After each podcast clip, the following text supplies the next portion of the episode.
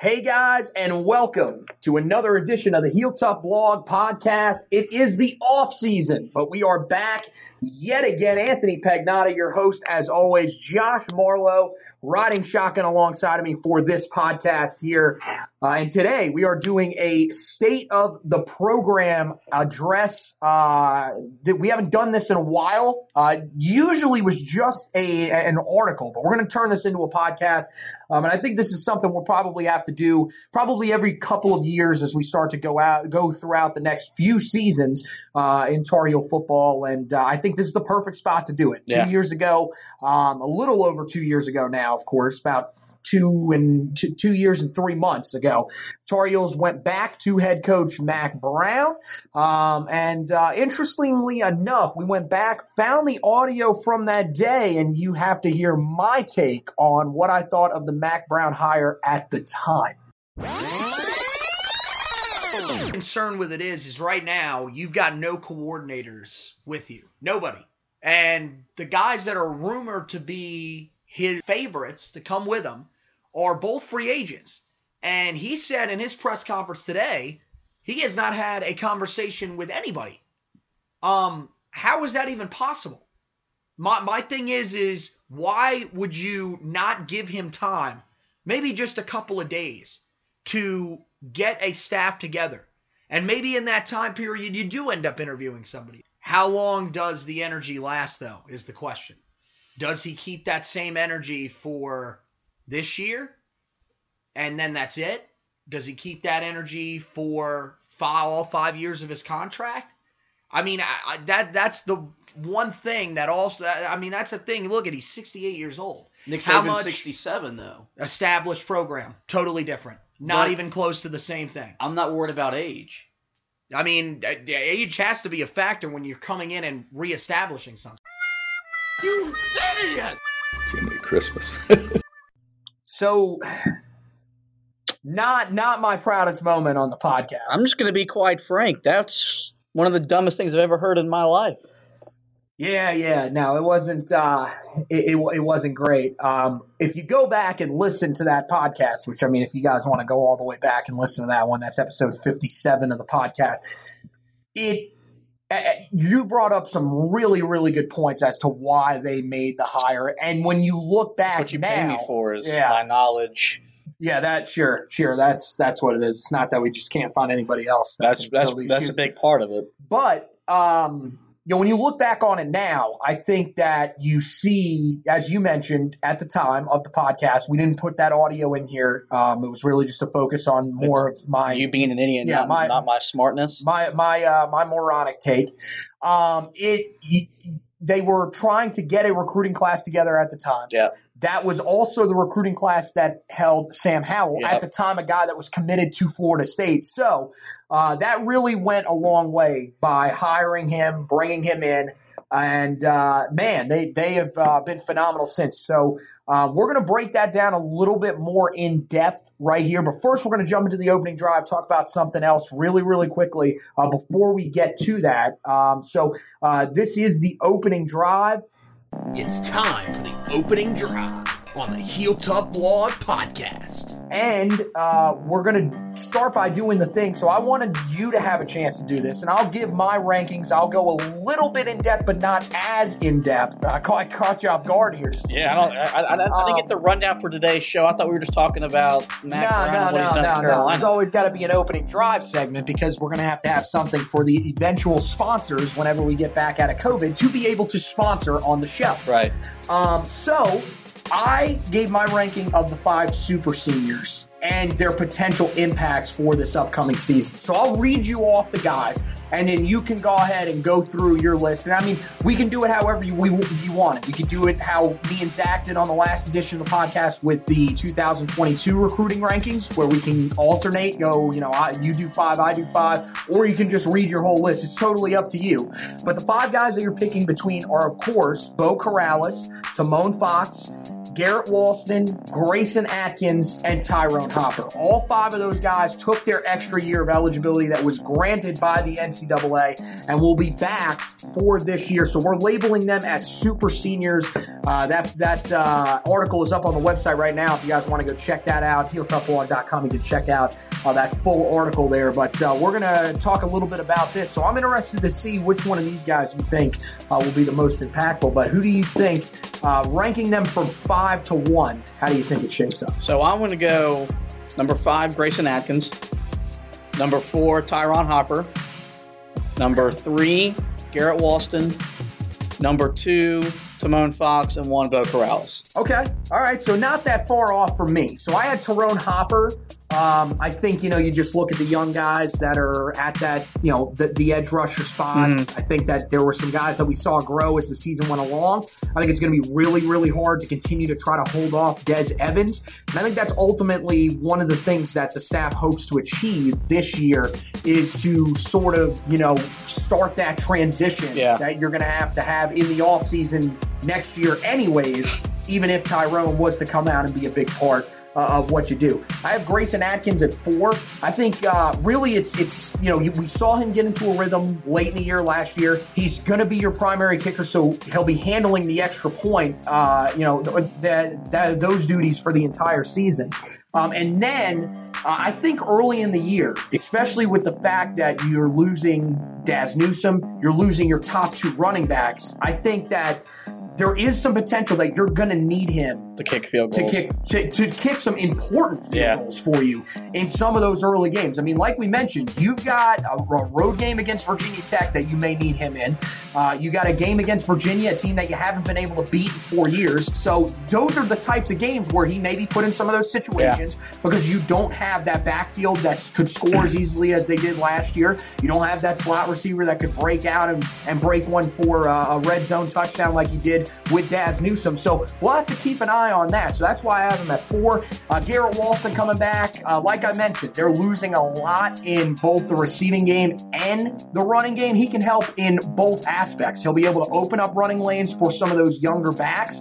He did a great job of sealing the edge. He's really become a fantastic blocker. And I think you saw as the season went along, and especially in that Orange Bowl game, he became one of the more comfortable targets for Sam Howell. So I feel like he's going to continue to build on that role this season. Uh, and then, yeah, I've got Tomon Fox as well. I think this one was probably the toughest one to, you know, kind of debate in your own mind because I feel like Tomon and Beau are pretty much your clear one and two. It's just yeah. how do you rank them? Um, Tomon, you know, coming back off of a, another pretty productive year. Again, still looking for that consistency. It's still, you know, he's still a guy that is really just in bursts. Um, but if he could get that consistency, I think he has a real chance to, you know, ex- expand upon what he's done at Carolina so far in his career. I mean, you got to think he has 21 career sacks so far, and that is tied for fifth with Lawrence Taylor. That would be a tremendous career, even if it just ended today. Uh, but look, he's still got a whole nother season to go at Carolina. So I think he has a chance to potentially reach that double digit sack total if he can continue to build on what we saw from him this year. Um, we'll just have to wait and see. But I think with Beau Corrales, he's the number one here. And I think we can both agree on this. It's because you look at everything that Carolina is losing at wide yeah. receiver mm-hmm. Dyami Brown gone, Dazz Newsome gone, and you combine the fact that this is a guy that, you know, coming into last year, they thought was going to expand upon a season where he had 575 yards receiving and six total touchdowns. He fits what Carolina wants to have. And I think he'll still fit well with the guys that are going to be in there. Khafre Brown's probably going to take over the role that his brother held the last couple of years as the guy that can take the top off of the defense, can catch some things in the short passing, short and intermediate passing game, and, you know, end up making some big plays afterwards as well. And then you'll have Josh Downs in the slot, which will be a guy that'll be similar to what Dazz Newsome does, maybe even a little bit more of a polished route runner that'll allow you to do some more creative things uh, with your offense. But Beau Corrales is going to continue to hold that red zone threat role, that go up and get it type of receiver, and will also be a guy that, as we saw, you know, at times in 2019 and then even early on last year, including the game uh, that he got injured in against Florida State, he can be that go-to guy on third down. So that's why I have him up there. Um, and so we'll, with, with that, we'll move on to the discussion of the state of the program. And we'll start with that coaching staff. Go back, take a listen if you're just now tuning in at this part of the podcast to that quote that I started with, where I say that he doesn't have any coordinators in Yeah. place. Well, he went out and put together a great group of coordinators. And remember, there were some people that were a little on edge after Cliff Kingsbury basically turned them down. There were rumors that. Gene Chizik wasn't coming. And Yeah. then remember, there was actually a point where they didn't know if they were getting Jay Bateman. So Greg Robinson Remember was that? the rumored defensive coordinator, an older guy who pretty much was just, in most people's mind, a last gasp guy. But Carolina ends up with Phil Longo as their offensive coordinator, and they end up with Jay Bateman as their defensive coordinator. Let's start with Phil Longo, and we're also going to talk about some of the other guys that have been on this staff, but I think the coordinators are where we need to start.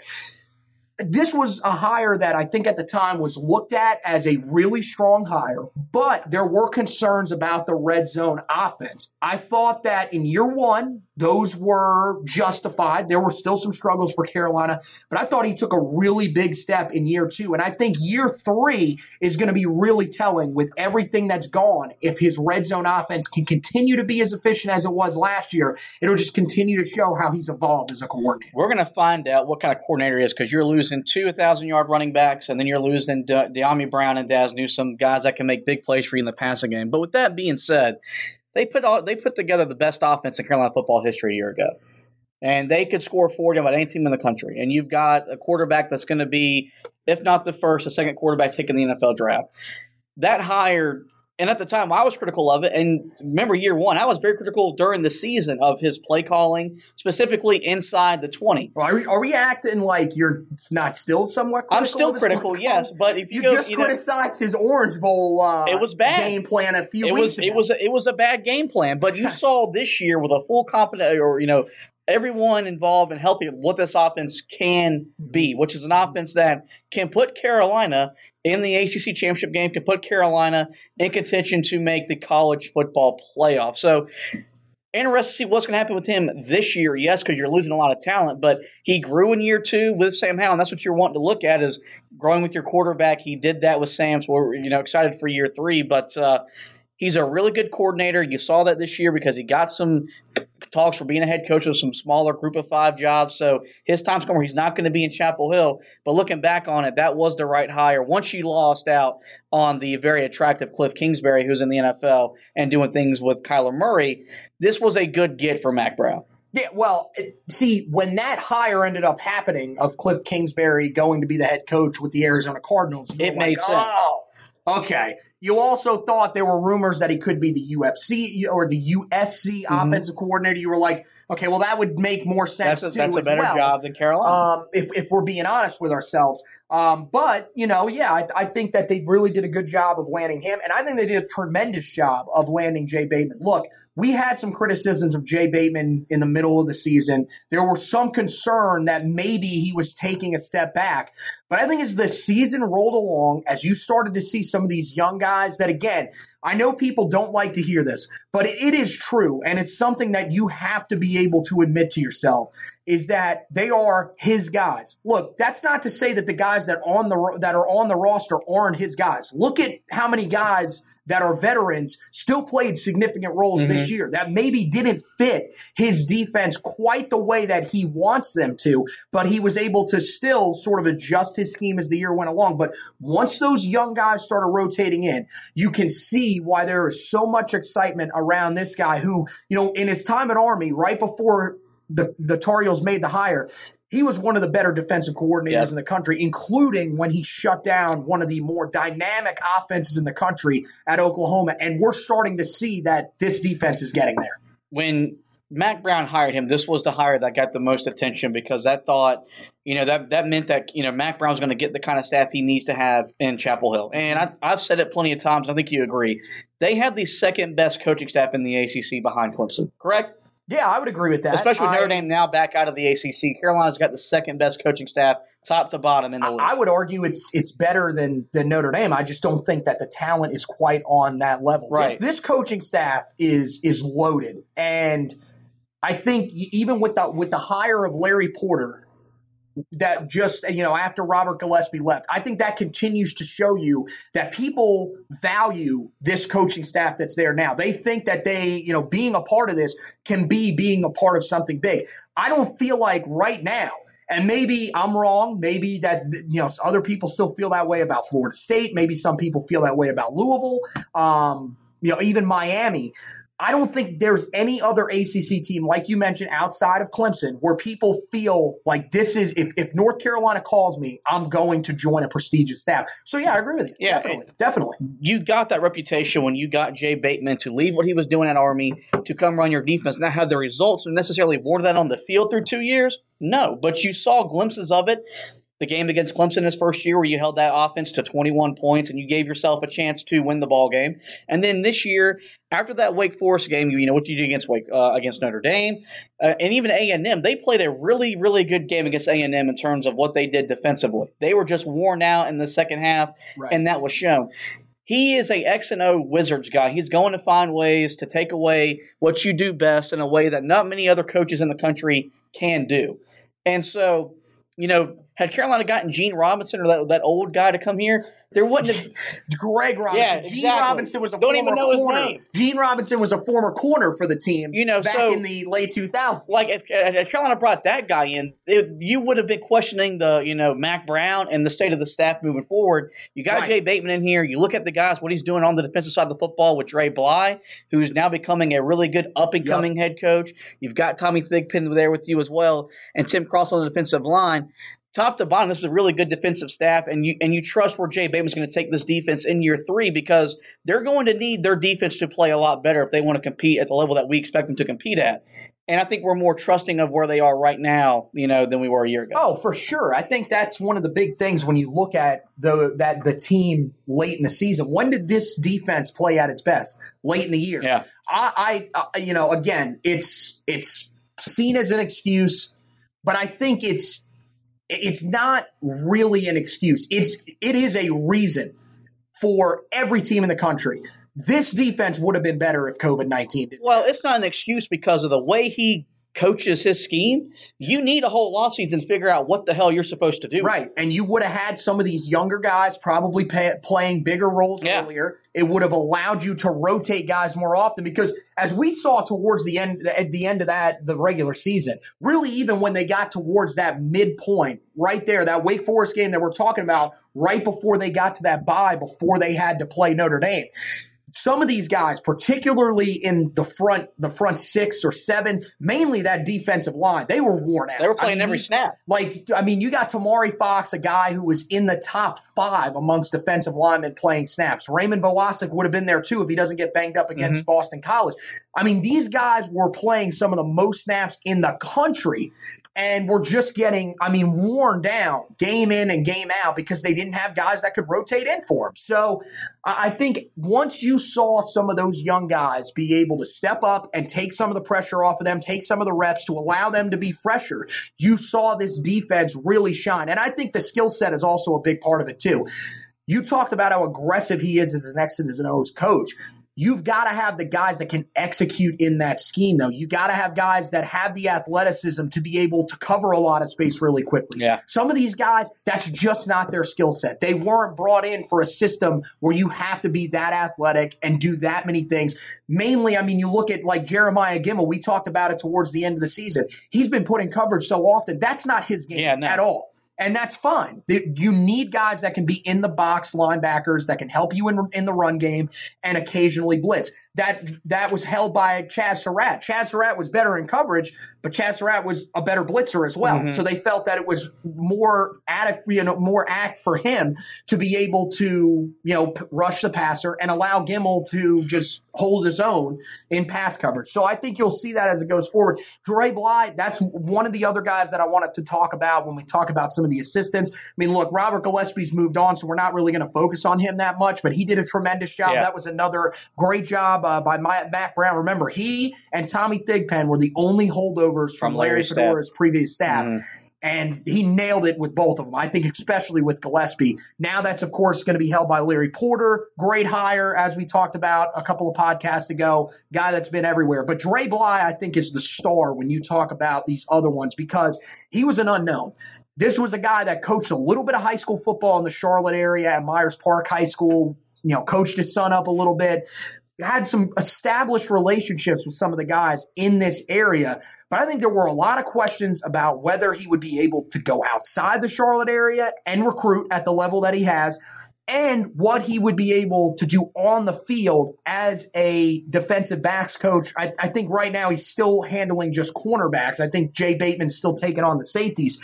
But I think from everything that I've seen, he's checked all those boxes and more. He has been fantastic. Yeah, I mean, look, we all knew when he got hired what he was hired for. You were hired to go recruit, Mm-hmm. which was nothing wrong with that. Mack Brown wasn't bashful about that when he made the announcement he was hiring him. Look, we need guys to go get talent here to come play for me.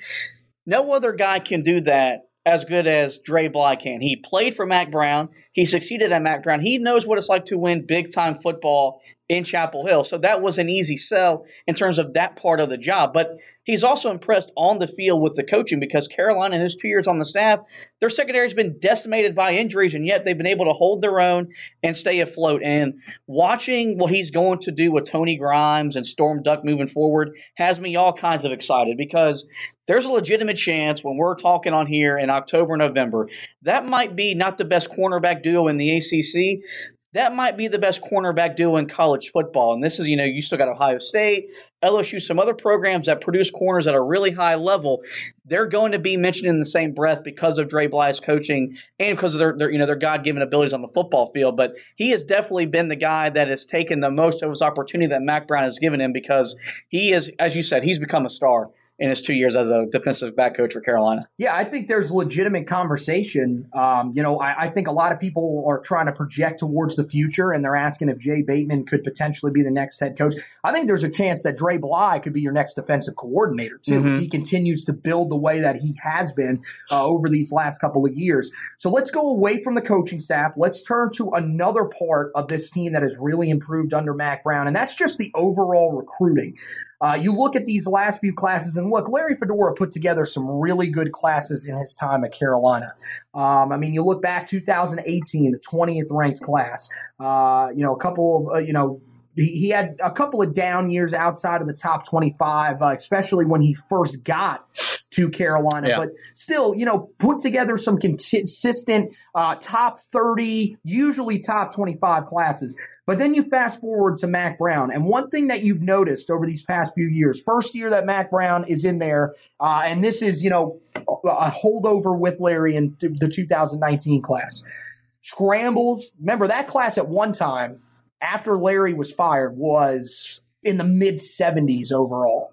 Uh, they were below teams like North Texas, where Seth Littrell was the head coach, who was on the staff prior, and we were kind of freaking out.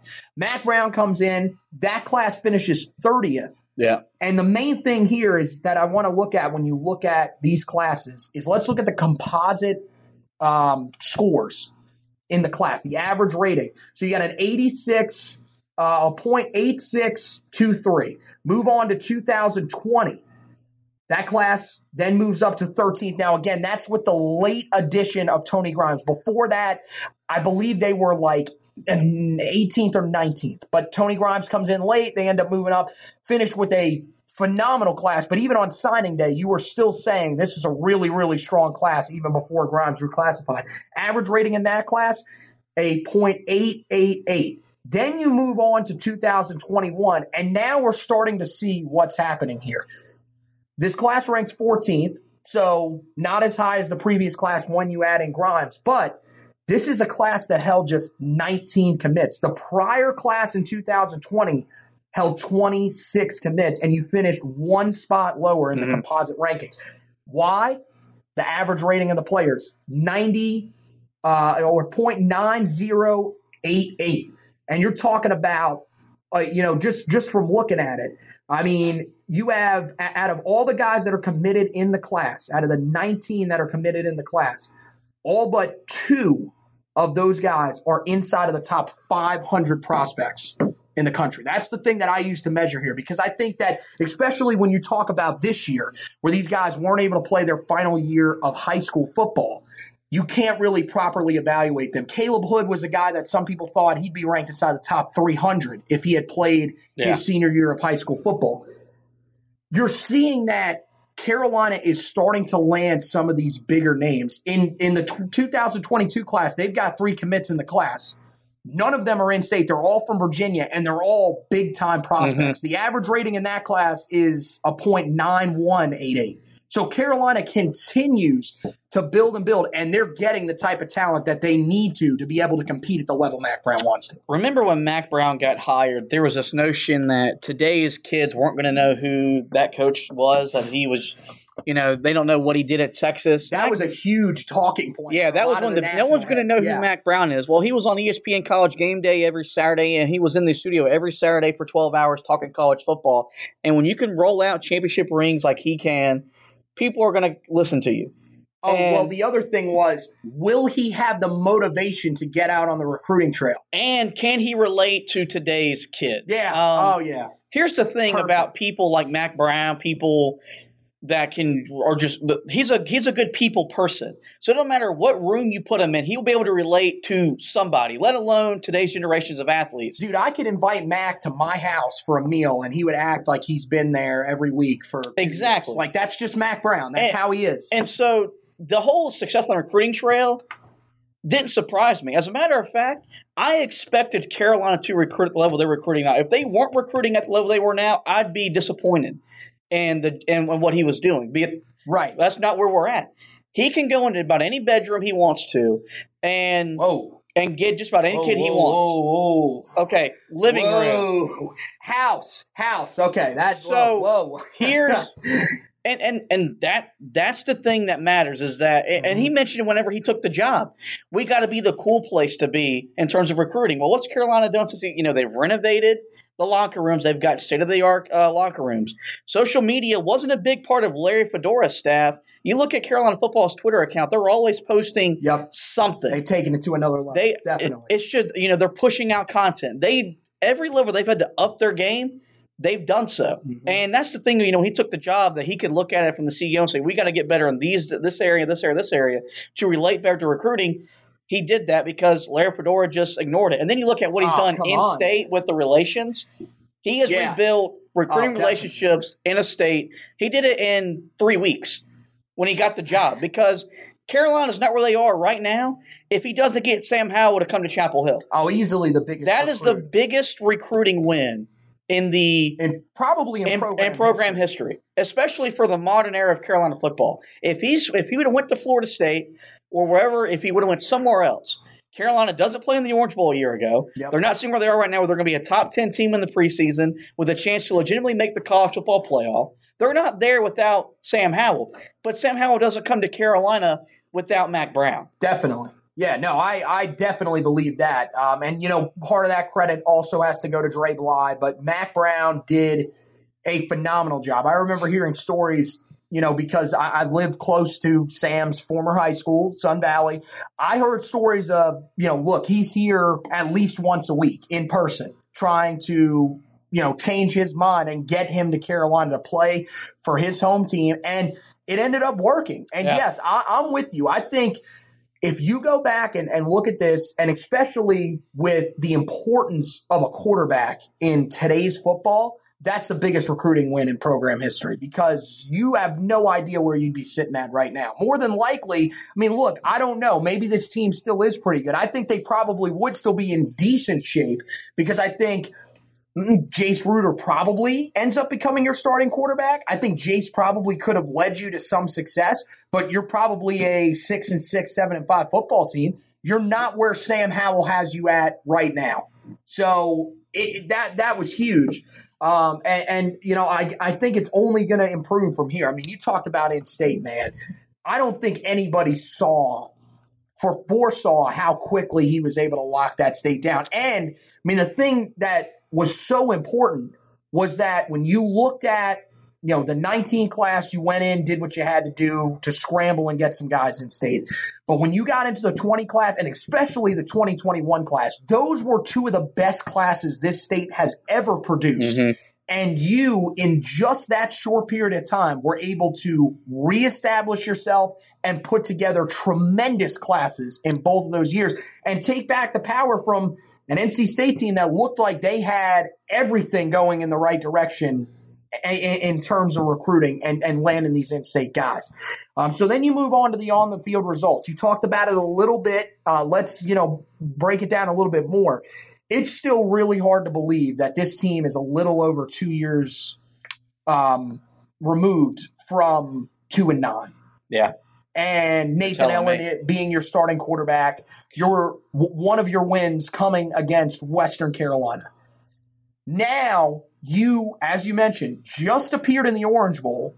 You're looking at a season where expectations are as high as they've been in Chapel Hill since the late '90s, and he's done it in two and a half years. I mean, it's remarkable. There's no other way to describe it. And this point right here, I think, shows how much of a dumbass I was back then. I do agree that you were a dumbass. Um, I Gee, now with with that being said, in terms of the on-field success, I and I said it during this year. I thought they were ahead of schedule. I thought it would be Mhm. year three. You're looking at going to the ACC championship game, going to a New Year's Six bowl. It happens in year two.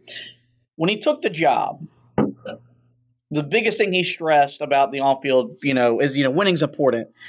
The biggest thing that killed Larry Fedora was he couldn't beat NC State and he couldn't beat Duke. And Larry Fedora now, or now Mack Brown, Mack Brown, granted, he's lost to Appalachian State, he's lost to Wake Forest, but he's blown out NC State twice, and he's beaten Duke twice. And so that's a big part for Tar Heel fans that look, knowing that we're a basketball school, when it comes to winning football games, okay, we, we at least want to beat our rivals on a semi regular basis. But then you play the number one team in the country, Clemson, in your home field, and you take them 60 minutes, had a chance to win the game. You played Notre Dame a full four quarter game in Chapel Hill. You played in the Orange Bowl against a really good A and M team. Many, many people thought should have been in the playoff, and you played with them for 60 minutes. The on field results are already there in year two. You won seven games as your first year, and then you've won eight games. So you've you know you've taken the natural progression of winning more in every year you've been on as, as you've been back as the head coach, and so now you're setting yourself for a really really big year three. But you're, you're right. I mean, we're we're not that far removed from seeing this team, you know, legitimately go in that game against Western Carolina thinking they could lose that game. So now we're sitting here thinking that they could go play in the college football playoff and it wouldn't be that much of a surprise. And he's and it's it's just been it's just been a remarkable job. That's been the biggest thing that has surprised me. The the you know the recruiting has surprised me.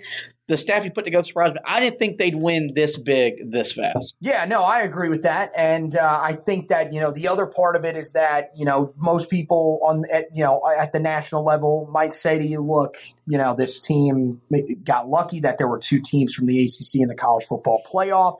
Whatever you want to throw out there, this team deserved to be in the Orange Bowl with the way that they played Okay, this look- past season. Well, you you beat a number ten team Miami by thirty six on the road. Yeah. I Um, mean that I, I think that really cemented it, and, and and we talked about that. We talked about the fact that it was a successful season because of that, you know, that win. I think. Um, I mean, you look at the fact that they were. It was a seven point game against Notre Dame until the final offensive possession yeah, of the game. you were in the ball game the Um, whole entire time. You had a lead in the fourth quarter against Texas A&M. You can see that there are things there. Normally, I mean, look, in other years, you would be saying, well, you know, you were in the game against Florida State. mm-hmm. You were, Or you beat know, Florida State when Nick Weiler hit a field goal. Right, or but but I'm saying like you know in terms of like let's let's put us in these scenarios that we were in this year. So you were in the game against Florida State, which would take place in the Notre Dame game. You um you know you, you had a chance to win the game against A and M. That would just be some random bowl game against West Virginia or something like that.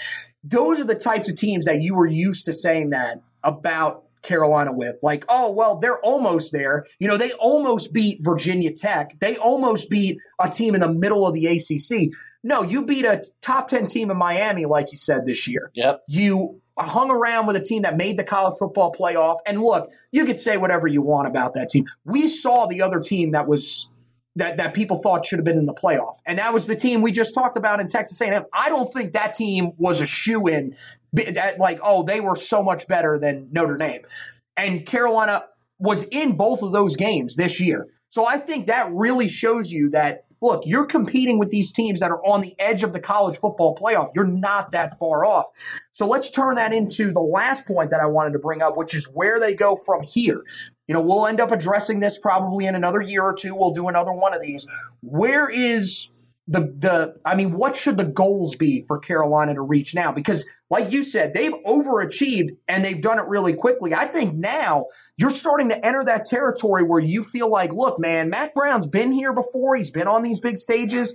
We thought he was just going to try to take us to the doorstep of that. And then maybe the next coach that came in after him would be able to continue to build on that and transition us into that. He might be the guy that's going to be taking us to the college football playoff. And that would probably be a better scenario. Yeah, I.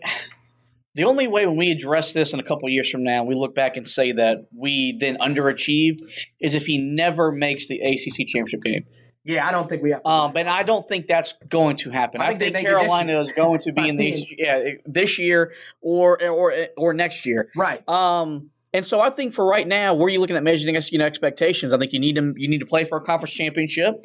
I do think you're going to put Sam Howell in New York for a Heisman Trophy ceremony, which is nothing but good publicity for your program in terms of recruiting and everything else. And I do think the expectation is maybe to not make the college football playoff, but you, I, I, I think we expect to be in another New Year's Six bowl game, right? Yeah, I, I would Um, say yeah, I would say that's a that's a pretty good. It's a goal. I I, I would I think that I think that's the expectation. You've already been there. There's no yeah, reason you can't with, with get Notre back. Dame out of the Yes. conference. I think that definitely probably moves that up to being an expectation. Um, but I think you know one of the things that's tricky this year is is you don't know what exactly Miami is going to be. I still feel like you're a better team on the surface, but if you know, I, I think the only way that you would say it wouldn't be a failure is let's say Miami comes out and they lose one conference game the whole season, you drop two. Maybe you're not overly concerned and you say, okay, complete failure. This, you know, this is this is going in the wrong direction. Um, but I think, yeah, I think going into the season, that will be the expectation is that you should be able to get back there.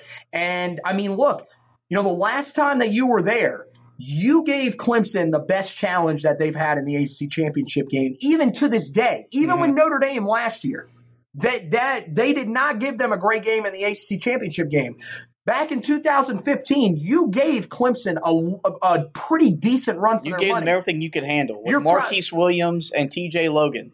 Yeah. I think Carolina's talent's better now. yeah, Carolina's the- coaching's better now. more more I mean look talented players. TJ Logan was a four-star player. Let's not undercut it. That was a guy that was you know start, started out being recruited by um, Butch Davis's staff eventually was picked up by Larry's staff and they and, and they brought him in.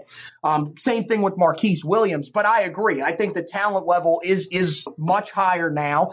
Um, and I think the other thing that's really key is I feel like and maybe I'm wrong about this, and I'm probably going to regret saying this because they're probably going to come out and go, you know, 14 and 0 and beat everybody by 75.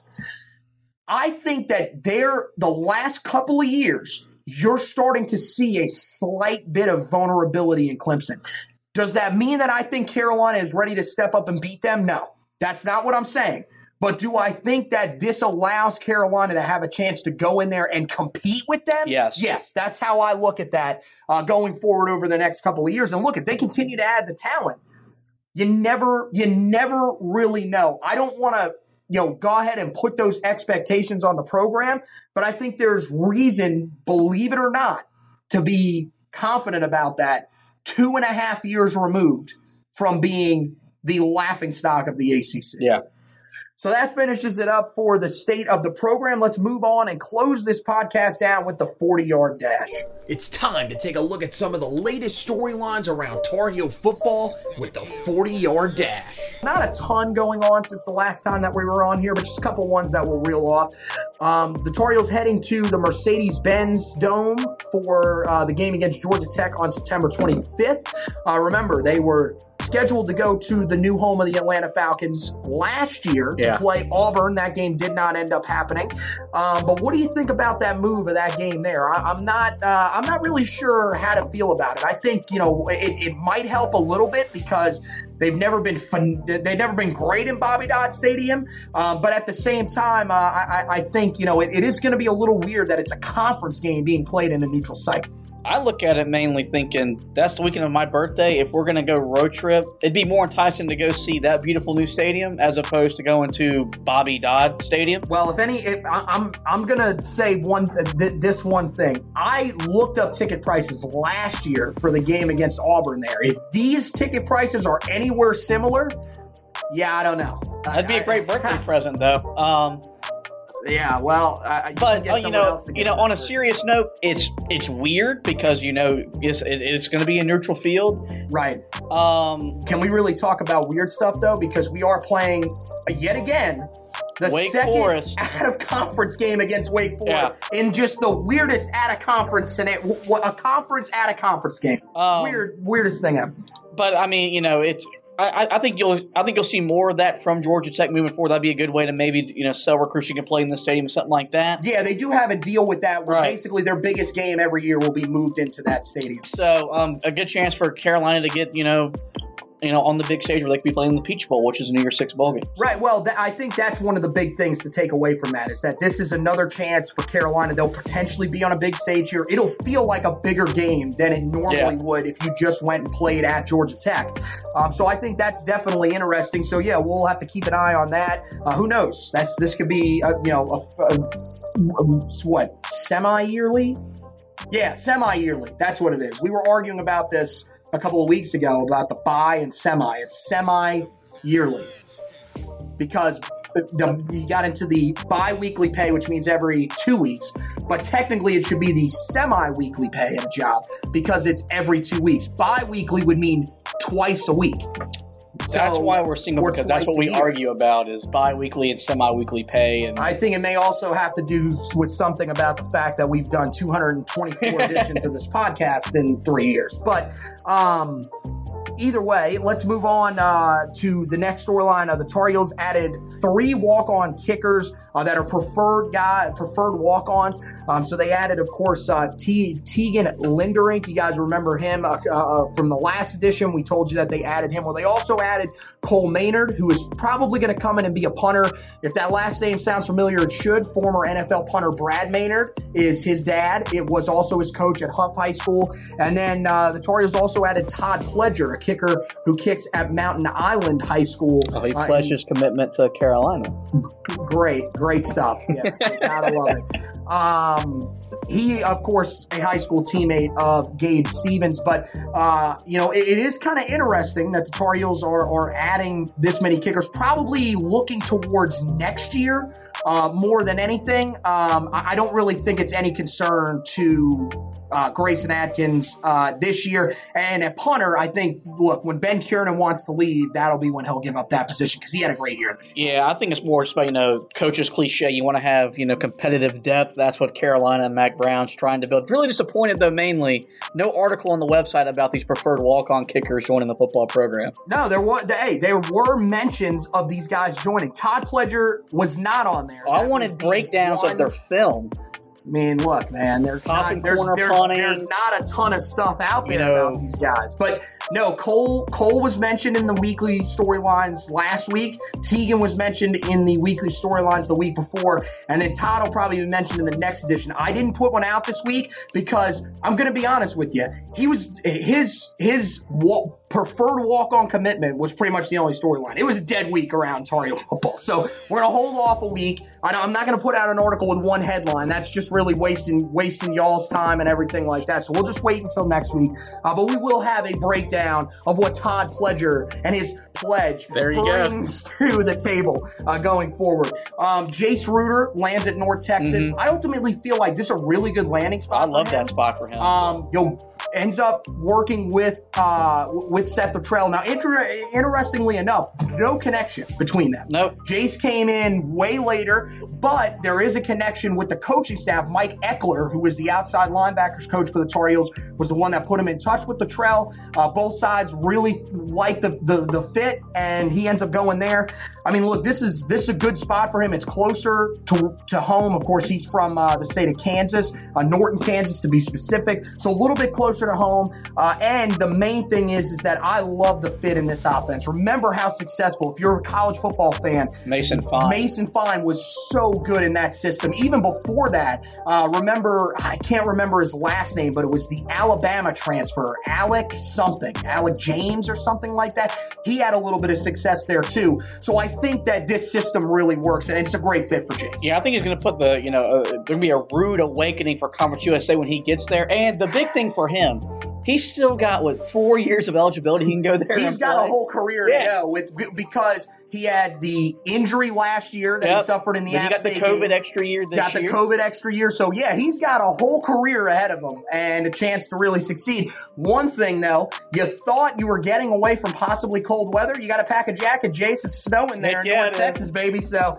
uh, don't make sure that you're prepared for those winters that could be harsh over the next couple of years. Last thing we'll talk about before we get out of here, TJ Logan, um, not on the active roster. Unfortunately, got injured before the season, but he does win a Super Bowl ring. Congratulations to him. Uh, wanted to shout him out. I've been trying to reach out, see if I could possibly get him on the podcast, um, but it's it's really difficult with some of these NFL guys. Uh, you know, trying to get you know in touch with their agents and everything like that. Um, but if we do, we'll definitely have him on sometime. But uh, you know, a, a guy that I think is just when you talk about some of the more underrated guys in recent years at Carolina, when when you look back on their careers, it feels like Elijah Hood's career got so so much.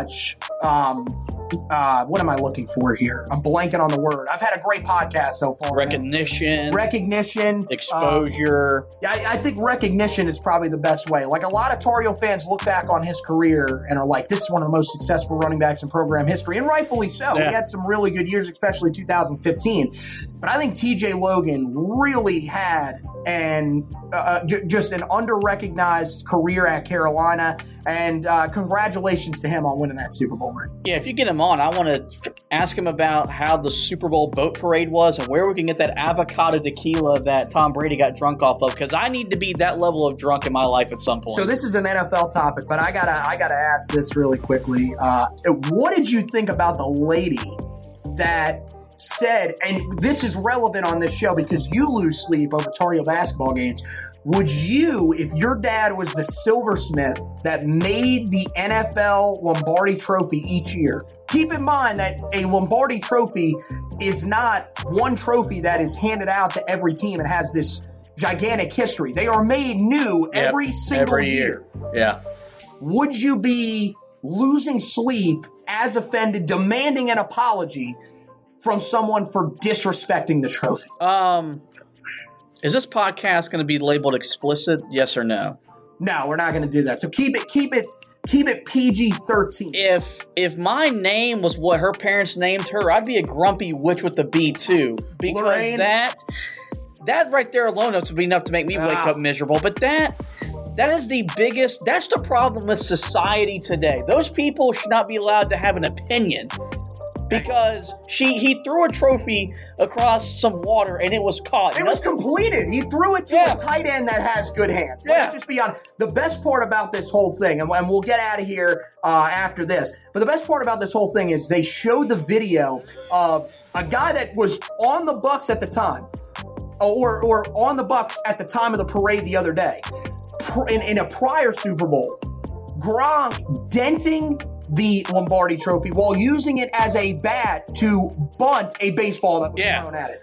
Hilarious, a- absolutely hilarious. Look, we don't know if the Tar Heels were to ever win a national championship, if our guys would go that nuts with the national championship trophy. Who knows? I mean, look, uh, what I forget what bowl game it was. Uh, Wisconsin, they broke their bowl trophy. Yeah, the mayonnaise So, bowl. The mayonnaise bowl. Yeah. That's right. The Duke Mayo Bowl. They broke their trophy. Uh, the Heels have had a little more success with that, and hopefully uh, they'll have some bigger trophies coming their way here uh, in the next couple of years. But that wraps it up for this edition of the Heel Tough Blog podcast. Again, guys, make sure you head over to the website heeltoughblog.com. There's so much great stuff on the website. We've had you covered throughout the off season, and we're going to continue to have you covered uh, with all of the off season storylines as we go through them. Those weekly storylines will be coming out uh, usually every week, but if it's a really slow week, we're going to push it back and just have it every other week, uh, like we're doing this week. Uh, and then, you know, going forward after that, uh, you know, then we're we're, we're going to uh, you know start to get into some some really really great stuff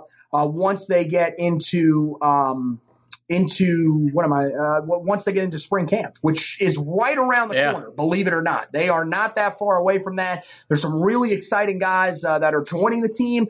Uh, a couple of guys that were there last year that will probably play bigger roles, and there'll be some interesting battles that we'll be talking about uh, throughout. Meanwhile, right now on the website, the focus is on the basketball side of things.